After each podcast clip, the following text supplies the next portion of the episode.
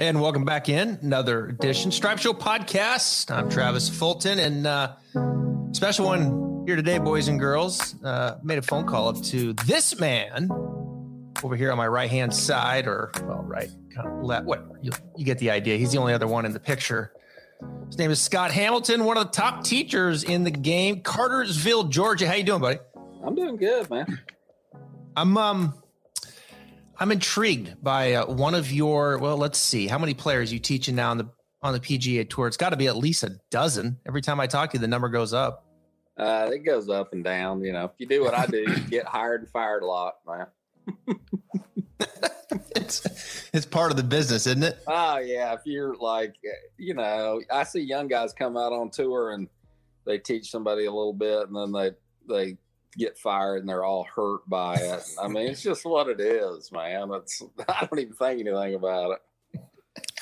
Well, you've been out there um, a long time, and yeah, it is it is part of the business. It's a it's a tough job as um, these players are they got a lot on them. You know, they got they got big um, teams. Yeah, you know, a lot of people involved. And I was talking to Dr. Brett McCabe on the on the podcast about two weeks ago, and he told me he goes, I he thinks the teams are just going to get bigger. Like these guys, you're going to have a coach on the East Coast, West Coast, uh, bent grass specialists, Bermuda special. I mean, you know, this specialization in the sport, as you know, has really taken off. And um, he thinks the teams are going to get better. They can certainly afford it with the money that they play for. But I want to get to, I got to start with a player that you've been working with for a while, played at Georgia Tech his name is Vincent Whaley. And I got to tell you something, Hamilton. Uh, Vincent's coming on here. I've been watching him, and uh, he's starting to turn the corner. A lot of made cuts. This is his second year on the PGA Tour, uh, but he's finishing pretty consistently in the top 30. Tell us uh, a little bit about your boy, Vincent Whaley. Yeah, I started teaching him, I guess, kind of before this season.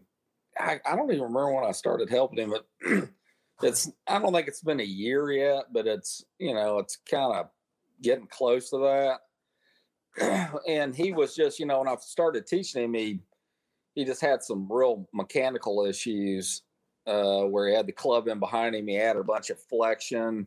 It like it'd get real deep, and they need steepen it a bunch, and you know, it was just kind of some weird stuff. And honestly, I think it was one of those deals where he was kind of taught to do that, you know, just mm. trying to achieve something that wouldn't work for him.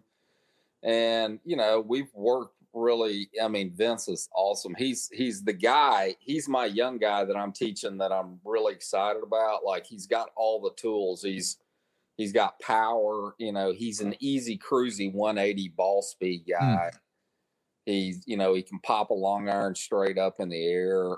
Um, and he's just, you know, and he always drove it like he was known by all his friends because JT Griffin, who I've taught forever, plays on the Korn Ferry, is the one that called and asked if I'd help him. And I'm like, yeah, man, send him up. And, and uh, he's always been a really good driver of the ball, no matter what he did. There's certain players you teach that it it doesn't matter how they swing the club around them, they can hit a driver. It's it's super interesting. Like I had Corbin Mills in yesterday. I mean, when I started with him, the club was the steepest thing I'd ever seen out of the top, and the guy still drove it great. Well, Vince was kind of like that. No matter what he did, he drove it unbelievable. And he, I think he putted okay, but his iron play, his proximity was really bad. So we've just spent a whole bunch of time on cleaning up his golf swing and simplifying it. Uh, like if you jump on my Instagram, I've got quite a few Vince's golf swings. You can just see he's one of those guys that every time I post a swing, people, you know, a lot of people don't really know what they're looking at out in the world, but they know what pretty is. and uh, everybody comments like, that's the perfect golf swing or that's awesome, just because of the simplicity of how the club yep. goes around him and his pivot. So we just uh, cleaned up a bunch of the narrow, you know, gave him a bigger shoulder turn, shorter arm swing, widened him out, so he could get the club in front of him faster, shifted him way more up on top of it. His sternum was way behind the ball. He's kind of hitting more draws now. He's he showed up and he was playing a fade, but he was playing like what I call like a safety fade. Guys that get struggling, they realize that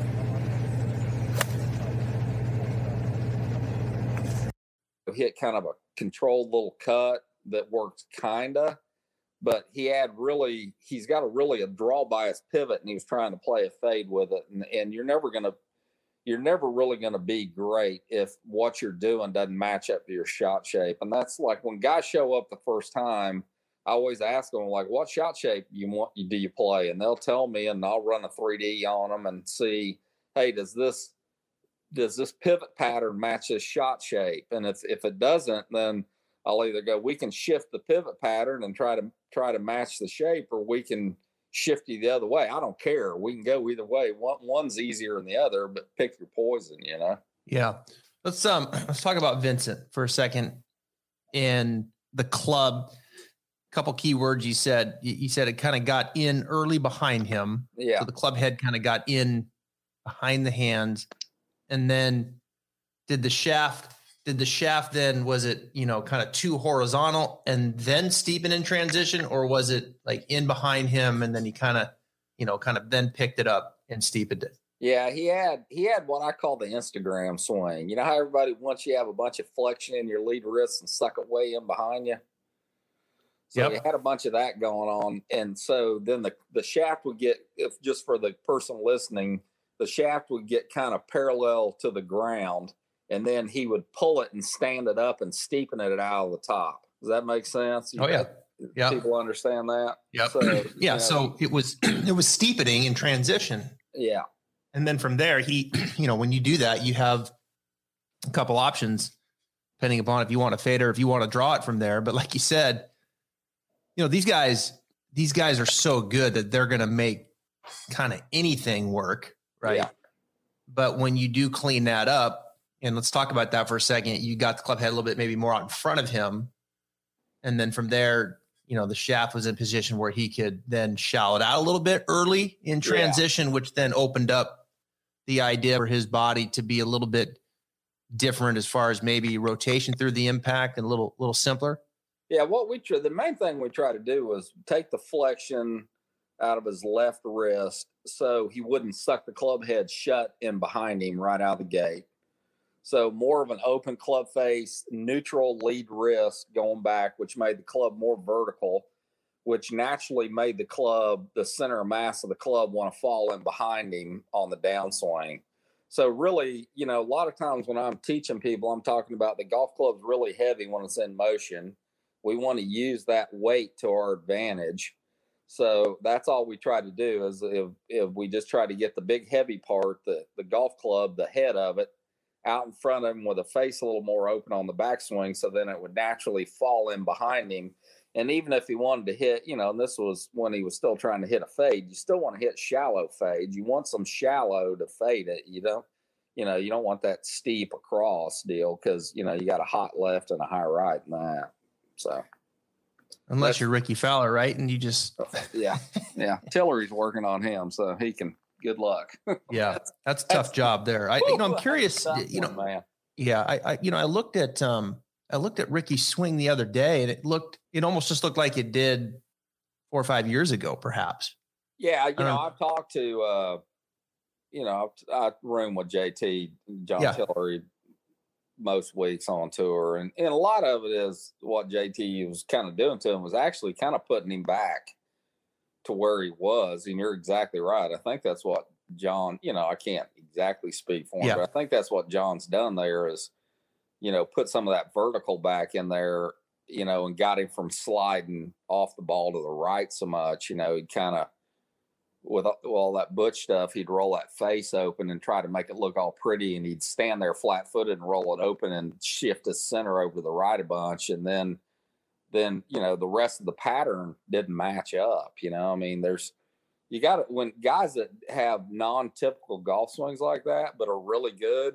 There's normally two errors that make a right. You know, so you got to watch out taking one of the errors out. It's if that makes sense. You yep. know, it's it's like matching up the broken parts. There's plenty of guys over the history of golf that have done have been phenomenal doing it but you can't take one of them out of there, you know. And it was yeah.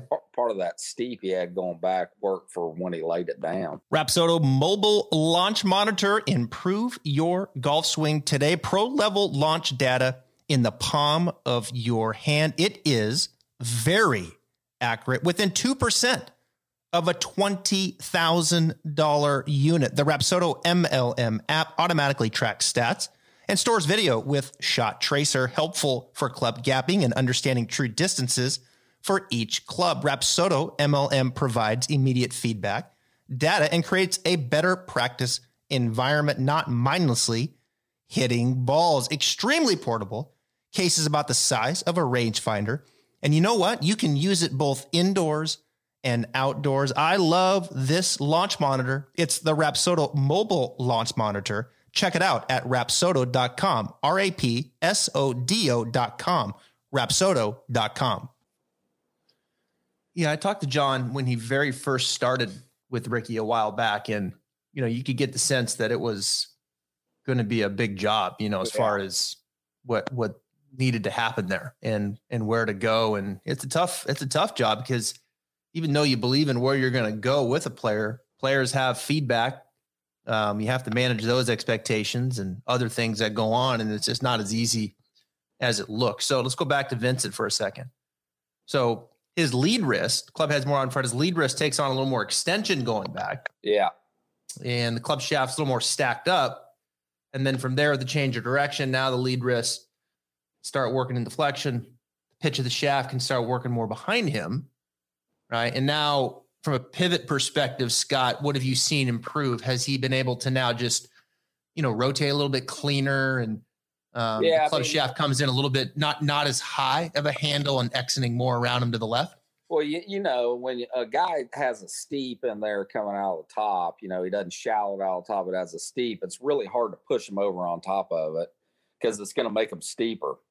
So yep. once we got the pattern of the backswing fixed, then we could push him over, push his sternum up over on top of it, and get more pressure on his lead foot at impact, which in return makes the club face way more stable. Like, uh, you know, I was using a swing cap mat or using a gas plate. What you always see with guys that are really good ball strikers, left arm parallel to impact, they don't move the pressure in their left foot more than five or six percent. You know and guys that hit it, you know, it's not nearly as accurate. When that left arm parallel on the downswing to impact, they're moving 20, 30% of the pressure to the left foot. So what what you're trying to do is get guys, get the club in a shallow position where they've got enough shallow in there they can move their sternum and stand over on their left foot way early so they're really stable and then they can thump down on it. You know, a guy like Boo moves like three percent from left arm parallel to impact. He's already standing well on his left foot. So then they can just throttle that club face. But you can't do that from a steep just because it would make you super steep and you'd hit hot left. So it's like the biggest the biggest thing we did was first we had to fix his backswing pattern to get him more of a shallow to steep golf swing instead of a steep to shallow and then then we had to shift him over on top of it to give him club face stability so his scoring irons would be you know his accuracy would greatly increase. And that's really what he's done. That's why he's making so many cuts. He he drives it good and he you know he's a pretty good iron player now you know? Yep. Well and just to round out this conversation with the old pattern with the shaft steepening then he had to he had to back up right? He had to take yeah, on some side bend to the right.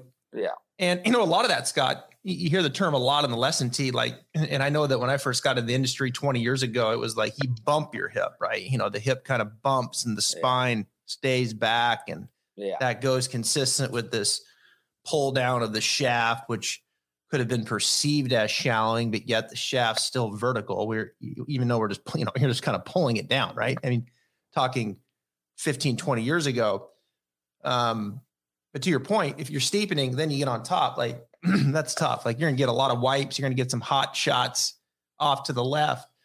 But now it's shallowing. So now, like you said, he can he can get more on top of it, turn left side bend to the right. Do you like the idea of not bump, but kind of almost like get, like you said, get there early, kind of falling into the left foot, left shoulders down and around versus up. Is that something that you uh, kind of get into as that yeah, pivot starts working? Yeah, hundred percent, man. The thing is, I've had a gear system for years, and uh, I probably captured more tour guys than anybody on the planet on my gear. Just because I'm friend, I've taught out there so long. I'm friends with so many tour players I don't even teach, you know. So I've done 3ds on a bunch of people that I don't even really instruct just to Right. see what they're doing. The biggest thing I've learned out of the 3D stuff and all the people I captured, and unlike me, like uh, the, what I do when I get technology is I'll run because I have such a great database. I just run people through it and see what they tell me, not what the manufacturer thinks. You know. So the biggest thing I've learned about using the 3D is what the pelvis does and what the spine does on world class golfers, and relatively, it kind of does the same thing. The pelvis, the center of the pelvis moves about an inch to less than an inch to the right, right-handed golfer, to, to the right on the on the backswing. Then it moves about three and a half to four inches forward on the downswing, but the center of the sternum stays right up on top of the center. The difference between the center of the sternum and the, and the center of the pelvis at impact is about the width of a golf ball. That's how on top of it they are. So hmm. you're exactly right. Like when you start figuring out the shoulders, the right shoulder and left shoulder are independent, they're not one fixed thing, and that you can wind up and get your right shoulder behind you and then start separating your left shoulder out, like pulling your left shoulder around you at the beginning of the golf swing, and the left shoulder kind of works forward, down, and then back up. Uh, that's the guys that hit it the best. They're Yeah. on top of it. Not that the guy like the old school swing where they tell you to push your pelvis out, the pelvis would run out underneath, then you jump into a bunch of right bend and the left shoulder go way up in the air. Actually, that's what we fix all the time. You know. Yep. Yep. Yeah, it's great stuff. I mean, this is like meat and potatoes of uh, cleaning things up, simplifying things, um, and things that amateur golfers can do. I mean, I, you know, all the time, you, I'm getting things shaped better, getting the, the club pitch properly coming down. And it's funny when you clean things up in the backswing and then, and then now it starts to clean up on the downswing. Like the pivot starts to kind of, okay, I got to do this now to to get the club face on the ball. And it just it's like a nice little snowball effect as you start getting things organized and, and an amateur player can do it. Vincent whaley just looking at him right here i mean 20th at schwab 26th at byron 26 fargo 29 valspar. I mean this is what i was talking about a lot of top 30s here you look at his stats um, from the beginning of the year to now I mean, he's really trending not just in one area, but all areas. I mean, he is uh his numbers are in the green, not the red as I look at it here. Um, last five events, average strokes gained summary.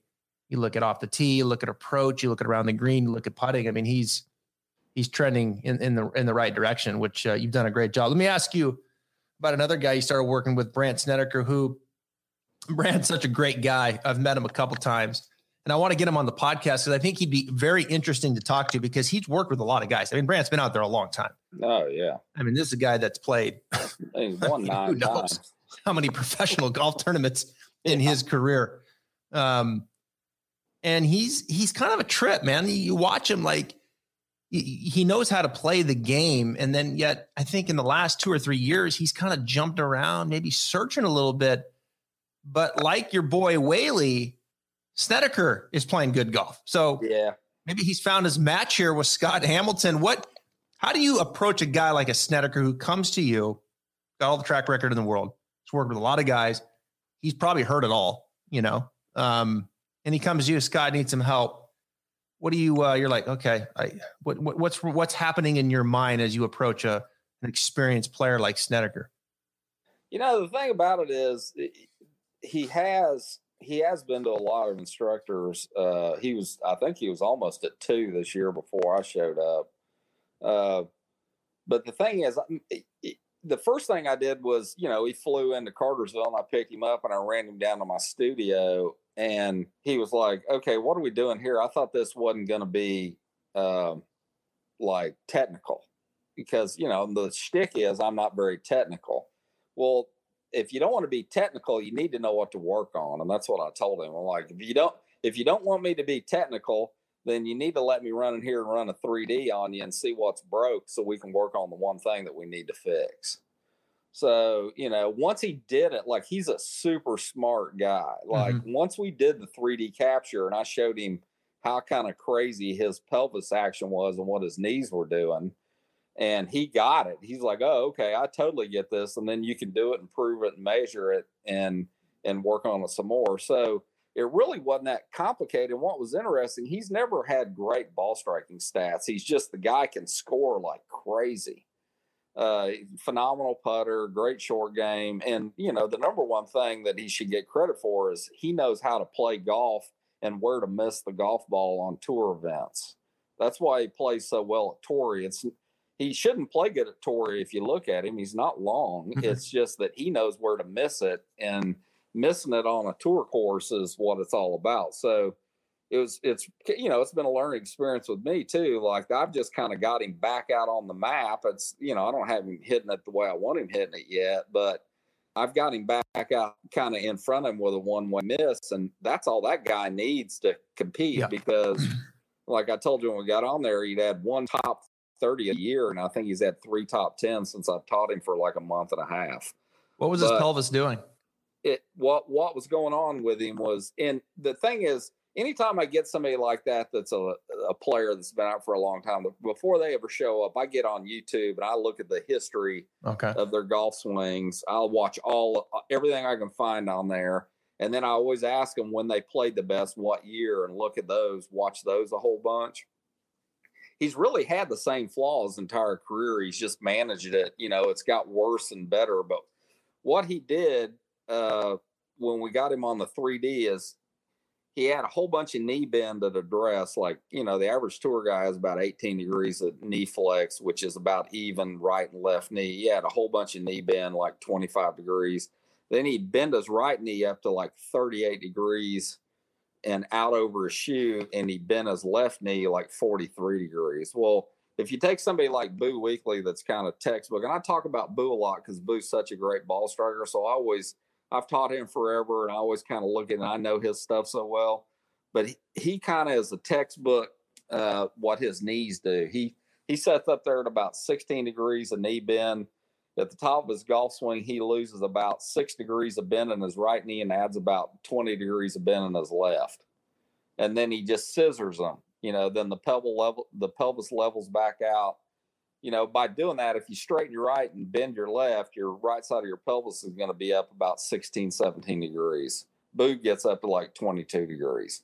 Well, that gives you a downhill pattern where you can shift over on top of it. About left arm parallel, the, the knees kind of balance back out.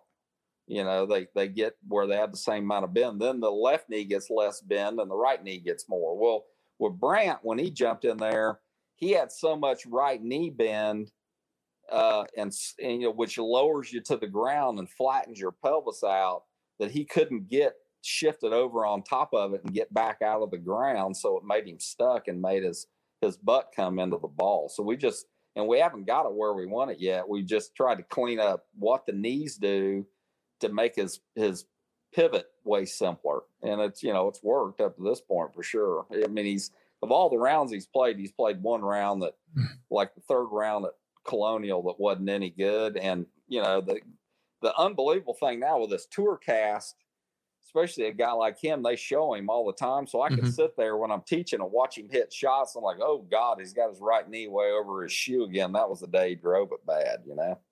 DraftKings Sportsbook is not only my favorite sports book, but also America's top rated sports book. I love using DraftKings Sportsbook. It is easy to navigate has plenty of instructions for new bettors and nearly limitless ways to get in all the action. My friends and family have been loving DraftKings Sportsbook, and I know you will too. Listen to this great offer. DraftKings Sportsbook is putting you courtside with a chance to turn $1 into $100 in site credits. That's right. Pick any basketball team that is still in contention, bet $1. And if that team wins, you win $100 in site credits. Don't forget, DraftKings Sportsbook also offers great odds and promotions on baseball, hockey, and so much more all week long. DraftKings is safe, secure, and reliable, so you can deposit and withdraw your funds at your convenience. Download the top rated DraftKings Sportsbook app now and use promo code TRAVIS when you sign up to turn $1 into $100 in free credits. Bet on the basketball team of your choice to win their game And if they do, you will claim $100 in free credits. That's promo code Travis for a limited time only at DraftKings Sportsbook. Must be 21 or older. New Jersey, Indiana, or Pennsylvania only. New customers only. Wagers paid out in site credits. Restrictions apply. See DraftKings.com slash sportsbook for details. Gambling problem? Call 1-800-GAMBLER or in Indiana, 1-800-9-WITH-IT. Mm. Yeah, he's, well, let's see, 6th Valero, 11th Valspar, 17th Nelson, 50th at the Schwab. And, uh, you know, he, um, he knows how to win. Yeah. Um, you know, as he starts putting the pieces back together, he his last win, 2018 at the, let's see, the Wyndham one. Yeah. I think it Yeah. was the, yeah, back at the Wyndham. Then, of course, there he is back in 16 at Torrey at the Farmers. Yeah. to your point. Um, his putting is is uh he's always been a great putter, right? And Yeah. that pop stroke. It's short game week on the podcast, and here we are just, I mean, going deep dive on the swing, which is awesome because I know the audience loves it. They love the coach speak, they love how to just understand, I think, patterns, right? Matchups, things that players are are working on. I think what's interesting with Vincent, what I've learned here, Scott, is is he's taken on he, he's taken on some pretty good sized change with you um, with his yeah. with his swing. I mean, he's made some pretty wholesale changes and has come out very well on the other end. Um, but for short game week, you kind of think about putting, short game. I know you focus primarily on swing, but you do, I'm sure, some stuff short game wise and putting. I see guys doing some putting stuff in your lab there in Cartersville as well. Um, talk about talk about how what you've learned maybe in a short little pitch around the greens and perhaps how that's different than a full swing when it comes to the pelvis and the spine. Yeah, I mean the, the the guy that I send most of my people to is Tim Yelverton, uh, which he'd be an interesting guy if you'd get on your podcast. He, What's his last name? Yelverton? He teaches Kisner and uh, Stallings and Yeah. he, Scott Brown. Like he helps a bunch of guys on tour. He's from Mississippi. Uh, but you know the biggest thing it's like all that scissor action and the leg stuff it's it's really goes away on those short pitch shots it's more of a bend the left knee ride the left knee bend out keep your sternum up over over the left side of your of your left shoe i mean over the right side of your left shoe and spin your pelvis around and keep that bottom consistent that's it's it's really is quite a bit of different shot than a regular golf swing. And that's where you see people get in trouble when they jump up and they get all that scissor action going with their legs with the short shots. It just, first of all, it's too much of a power source that you can't manage. And second of all, it makes the bottom not consistent. When you say ride the left knee out, explain that. Uh, you know, one of the easiest ways, like if your people listen, want to kind of play around with it is stand mostly 95% on your left leg, bend your left knee, kind of drop your right foot back and get on, you know, try to get the pressure off your heel, just maybe get on your toe and just ride the bend of the left knee out. Don't straighten your left leg at all. As you're turning through. Yeah, and if you watch like especially the European guys hit bunker shots, you know, they always look like if you want to kick up some YouTube, those European guys always have those bent left knees in the bunkers where they pitch the club up in front of them, and it'll give you a feel what I'm talking about. Yeah, I love that. I haven't heard a word like that. That's awesome. Ride your left knee out around. All right, I want to talk about one more player. I know you got lessons all day. A guy that uh, is an excellent player. He's playing in the U.S. Open at Torrey Pines, and um, I'll admit I kind of forgot about a little bit. His name is Michael Johnson.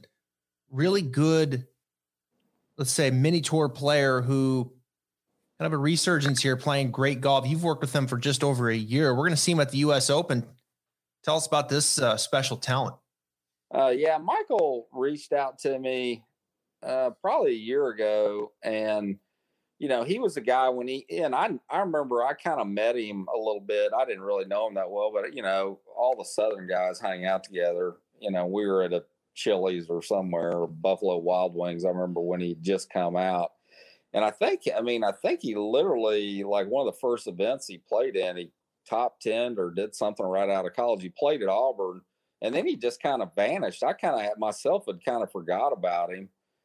And uh, he sent me some videos and he was just, you know, his setup was all bad. He ran way out in front of him. And he told me it hit literally hit the ball off the toe for two years. Wow. he couldn't fix it.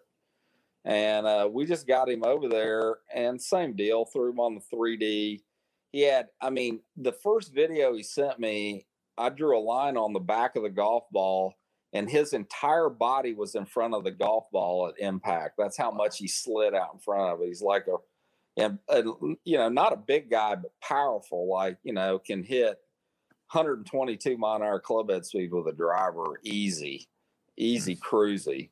So I mean, this guy's ran way out in front of it, and we just changed his whole pivot, pivot pattern where we got him mo- mo- working way more down on the ground and up instead of laterally where he slid to the to the left really hard, if that makes sense. Yep. Which gave him enough room, and then he could get the club, you know, out of the he get the ball off the toe.